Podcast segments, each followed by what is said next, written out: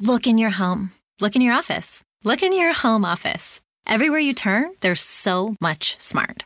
At Capella University, we think education should be smart too. Our game changing FlexPath format puts you in control of your master's degree, so you can learn how, when, and where you want. Smart, huh? Yeah, we think so too. So if you want to take the next step in your career, make Capella your first step. Visit capella.edu to learn more. Capella University. Don't just learn, learn smarter.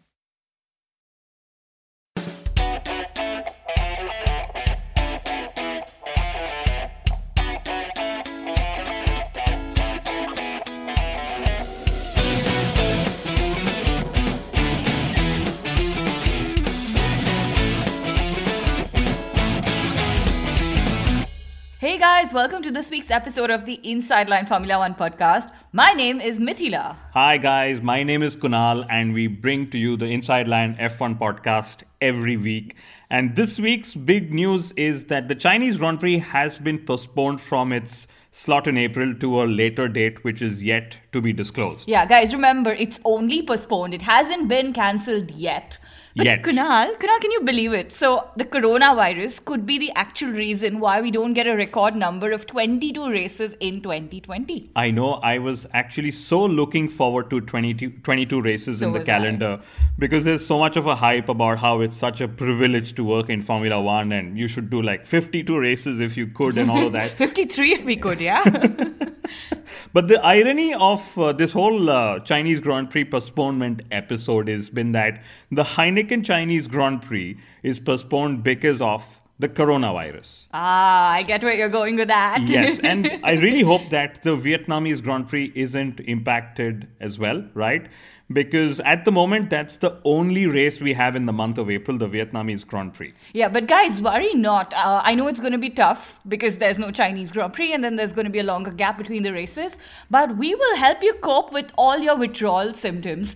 And uh, we're not sure what exactly, but we'll bring you guys more specials in the month of April. So you have our word. Yeah, and you can hold Mithila to it because she's suddenly just gone and made a commitment, and I have no clue what that is. But okay, so in this week's episode of the Inside Line F1 podcast, we discuss the Chinese Grand Prix and what actually is being done to ensure that it happens in 2020. And, or, but more importantly, we're going to discuss which circuit we should race twice at if the Chinese Grand Prix doesn't happen. Yeah, we actually made a list of venues that aren't on the current calendar.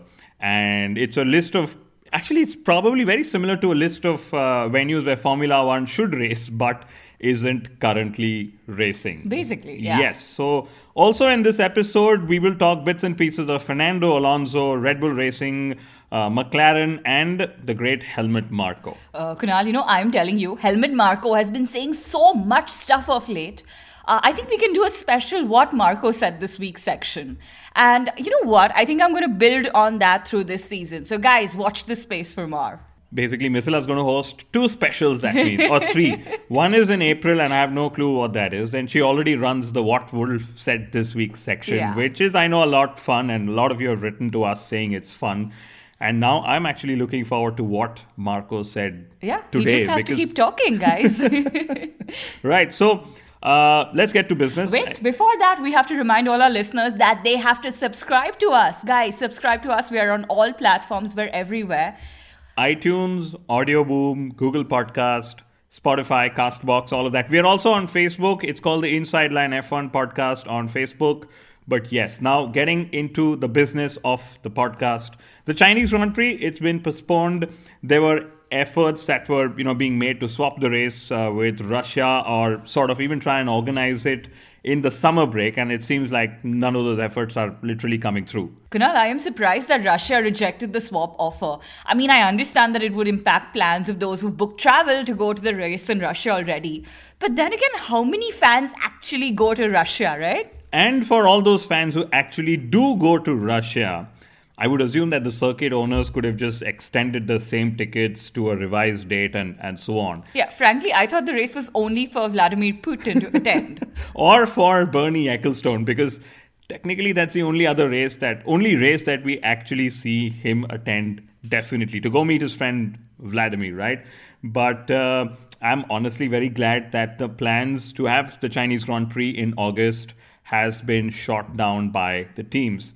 And I go back to that. Yes, it's a privilege to work in Formula One, but I ac- absolutely love the month of August, and that break is priceless for me. Yeah, uh, you know, and uh, in fact, guys, we asked a lot of our listeners. What race would you like to see hosting an F1 race twice in 2020? You know, just to replace China. And we got some really interesting answers. Yes, the overall favorite was Spa. Uh, there was Raghav, Omya, Siddhartha, all of whom I interacted with over a WhatsApp group uh, called F1 Fan Hub. And they were all in favor of Spa, and that's ac- actually not too difficult to imagine. Yeah, I mean, I'm absolutely not surprised because I'm sure Spa would come up on the list of most drivers as well. And Kunal, your personal list, you love Spa. Yeah, I love Spa, but I know one driver who wouldn't agree with Spa is Lance Stroll because uh, I remember when we were interviewing him in Spa last year, he very shockingly declared that Spa isn't among one of my favorite circuits, right?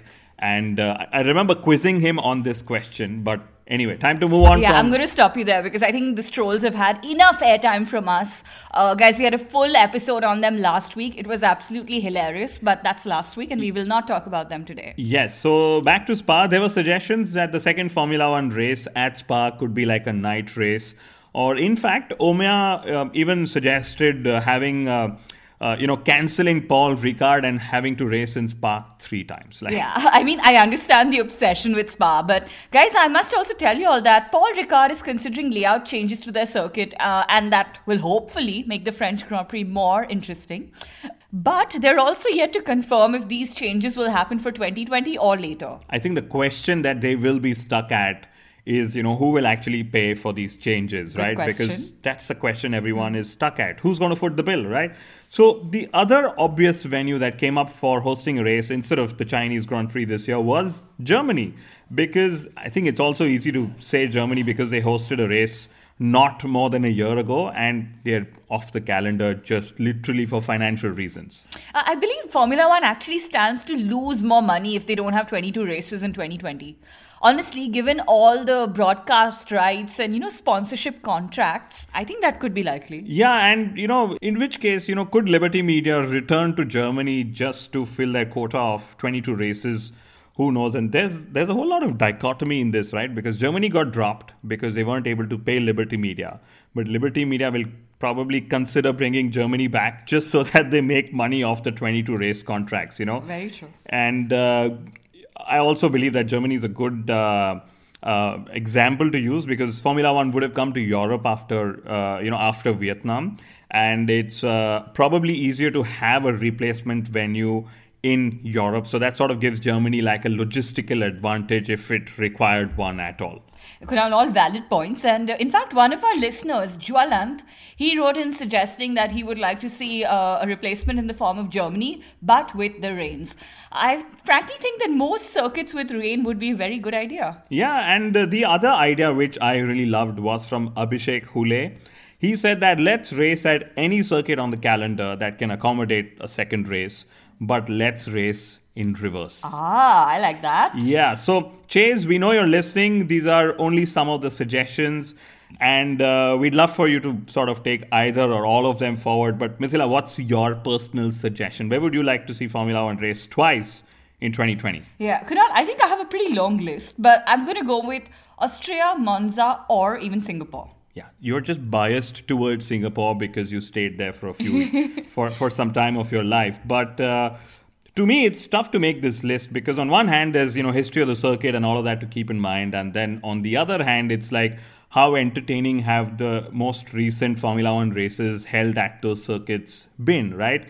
Because I would uh, even add Silverstone or even Suzuka to this list, maybe even Baku, because they pretty much have had a crazy race almost every year they've hosted Formula One. Yeah, Baku's been an absolute cracker. And Kunal, you remember when the Azerbaijan Grand Prix was actually the European Grand Prix for the first few years? it's like they wanted us to believe that Baku is in Europe when it actually isn't. Yeah, these things never cross us and never, you know, Yeah, lose guys, lose memory. watching. yeah, we, we always have it on our list somewhere or the other, guys. But uh, that's it with our list for now. No, no, no, wait. I think we forgot Brazil. Interlagos is a fantastic venue and uh, crazy Formula One fans. I think they'd go twice for a race. Yes. Okay. So I, I think we've given enough options to Mr. Chase Carey and his teams. Now let's see whether or where they take us after all for the 22nd race, or if they manage to squeeze in a race in China at all. Yeah, and there's also the thought that whether promoters can afford to host two races or races twice in a year. And for most of them, I highly doubt it. Yes, that's actually one uh, angle which needs to be considered. And this is where I just recently wrote uh, something on my on my blog.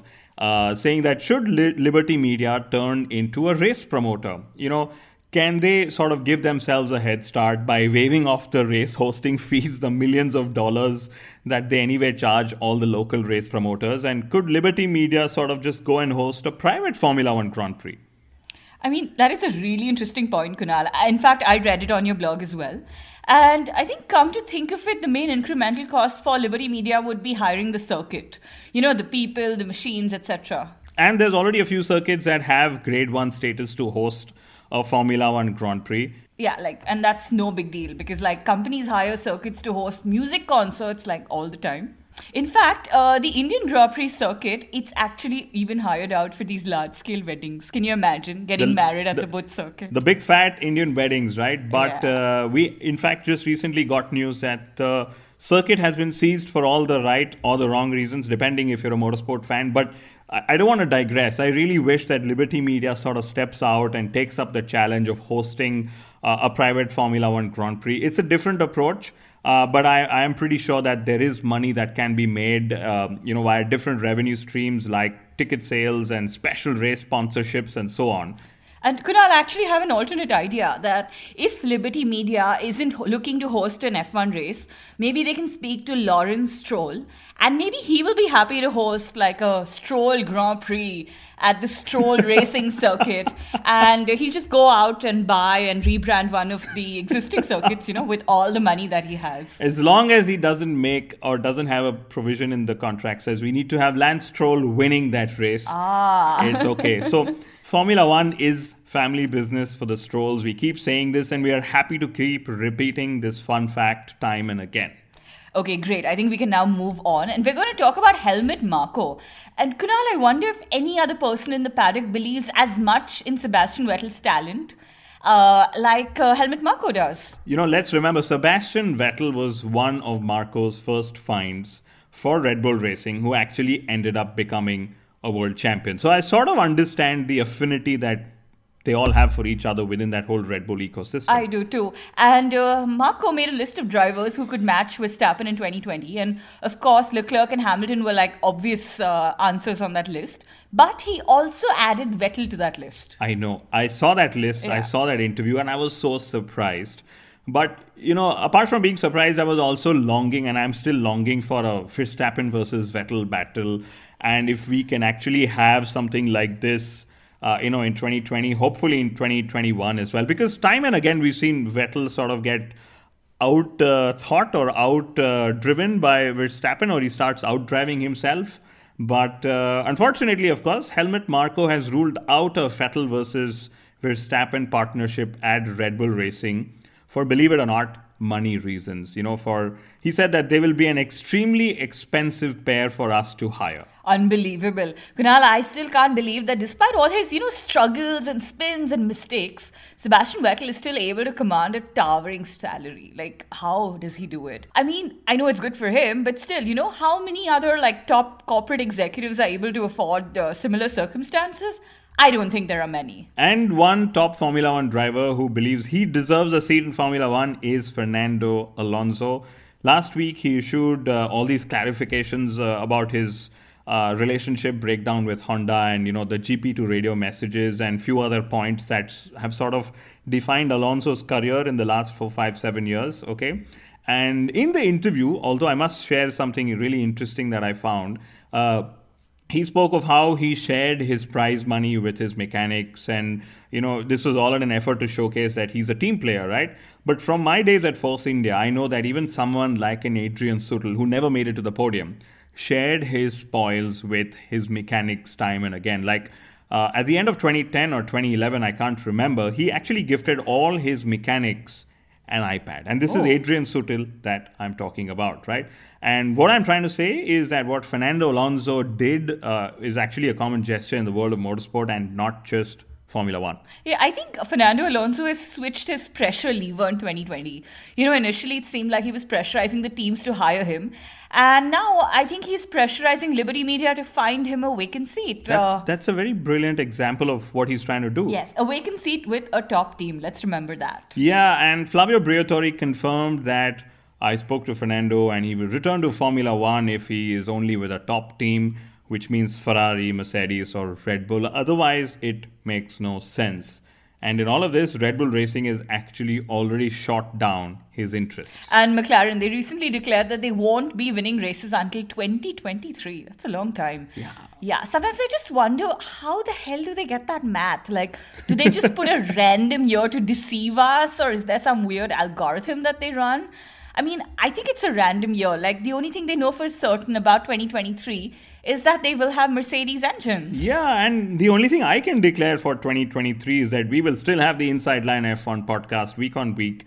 And I think by then we would have crossed like 600 episodes or I, I don't know, some Cheers random. to that, Kunal. some random number that I'm just inserting, right? But uh, I'm going to ask a larger question out here. Does Formula One really need Fernando Alonso?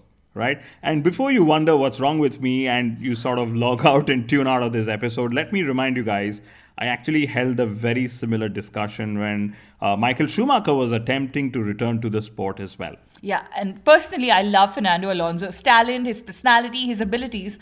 But Kunal, you've got an interesting moot question. Does Formula One really need Fernando Alonso? Uh, one of our listeners, Gunjan, and he happens to be Kunal's brother, and he's like Fernando Alonso's biggest fan. Oh my God. Uh, guys, I think he's just unscribed to our podcast at this moment. He's also unscribed to his uh, brotherhood with Kunal. Guys, I can convince Gunjan to, you know, sort of resubscribe his loyalties to me and our podcast. But I really hope that no other Fernando Alonso fan is leaving us at the moment. Just give me a couple of minutes to explain myself, right? So, right. So, in my view, Formula One has moved on from Fernando Alonso. Uh, you know, we are looking at the future with the likes of Charles Leclerc and Max Verstappen, Lando Norris, and all the other youngsters that are out there. And uh, in fact, I think Formula One has even moved on from the likes of someone like a Sebastian Vettel. I mean, come on, Kunal, for you know all that old guard versus new blood uh, discussion that we keep having. I really hope that Fernando Alonso comes back. Uh, because to me, he's still one of the best drivers out there. And uh, Fernando Alonso returning to Formula One, that would be an amazing story to follow. Yes, that would be an amazing story, and he is one of the best talents out there. But let's remember, there are newer stars that Formula One has built in the last few years. Alonso will always remain a legend. You know, he will be remembered for uh, being the only driver to have beaten the great Michael Schumacher in his prime. But I believe that there are newer heroes for the younger audiences to follow in Formula One, and that's just how it is in life and in every sport. I think the narrative has shifted, you know, to Lewis Hamilton versus the youngsters like Verstappen and Leclerc. Yeah, well, life may not give us a second chance, but Fernando Alonso in Formula One, I sure hope that he gets a second chance. Well- Uh, yeah, I, and you know, in fact, I am just reminded of what uh, Felipe Massa said a few weeks ago. He said that Ferrari needs to assess in 2020 whether Vettel is the right driver for the job or not. I mean, it would be sad, but if Vettel is leaving, maybe Ferrari could consider Alonso for the drive. What do you think? f- Yeah, okay. Firstly, for a driver who overstayed his welcome, not only in Ferrari but in Formula One overall, and I'm talking of Felipe Massa here, it's strange to sort of see him talk about other drivers not being the right person for the job, right? Like, we, I loved Felipe when he went up against Lewis and all of that, but you guys know what I'm talking about, right? But uh, the question I would, you know, rather ask to as an answer to your question would be: Would Ferrari hire Fernando Alonso when Charles Leclerc has shown time and again that he's capable of competing against Hamilton and Verstappen, sort of two of his biggest championship threats at the moment? Wow, Kunal, you've just gone out there and nuked my speculation. Thank you so much. Well, you know, it's like this that uh, if Fernando Alonso is actually gone, can you imagine how you're going to feel when Kimi Raikkonen leaves? Okay. Yeah, now you're just making it worse. You should just stop right there. Okay, final point. It's the off season still, and I am reading an interesting book. Uh, it's called The Formula X by Jurjen Kamer and Rini van Solingen. And uh, the book actually demonstrates how any organization can make their business as fast and agile as a Formula One team, right? And to share my favorite example, and I've been sharing it for, for a long time now. When you work in your job, and when we all work in our corporate jobs, we make plans and strategies, say, for the next month or the next quarter, and see how the results pan out, right? But for a Formula One team, their strategy is in the moment. You can win or lose the race right now by deciding what you are going to do or not going to do, you know, when the situation changes in a race, right? And uh, that's the level of challenge that teams face time and again. And I believe there's a fantastic learning for every corporate company and employee and leader out there from how Formula One teams operate and run their decision making. Kunal, that's very interesting, and I think I'm going to read that book. It sounds very, very relevant. Yes, you. I can allow you to borrow my book. Thank yes, you. my books are very precious to me.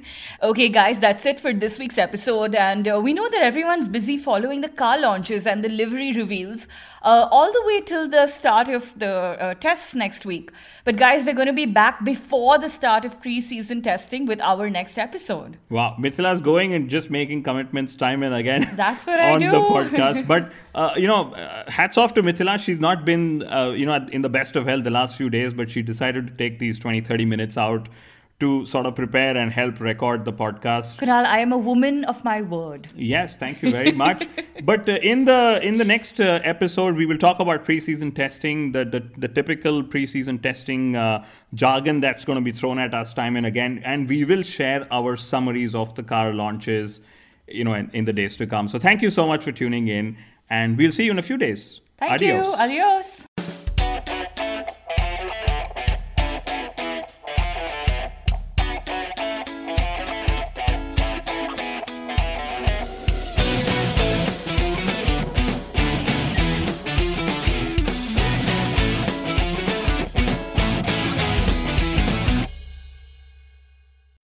Heard that safe drivers get rewarded with Snapshot from Progressive, so you went online to check it out. But then you saw an ad for a vintage baseball cap, and now you find yourself checking the stats of that team's second baseman in 97, wondering why his stolen base total dropped after his rookie season. Wonder how much his rookie card is worth. Yes, they said it was easy to save money with Snapshot from Progressive, but they forgot about the rest of the internet.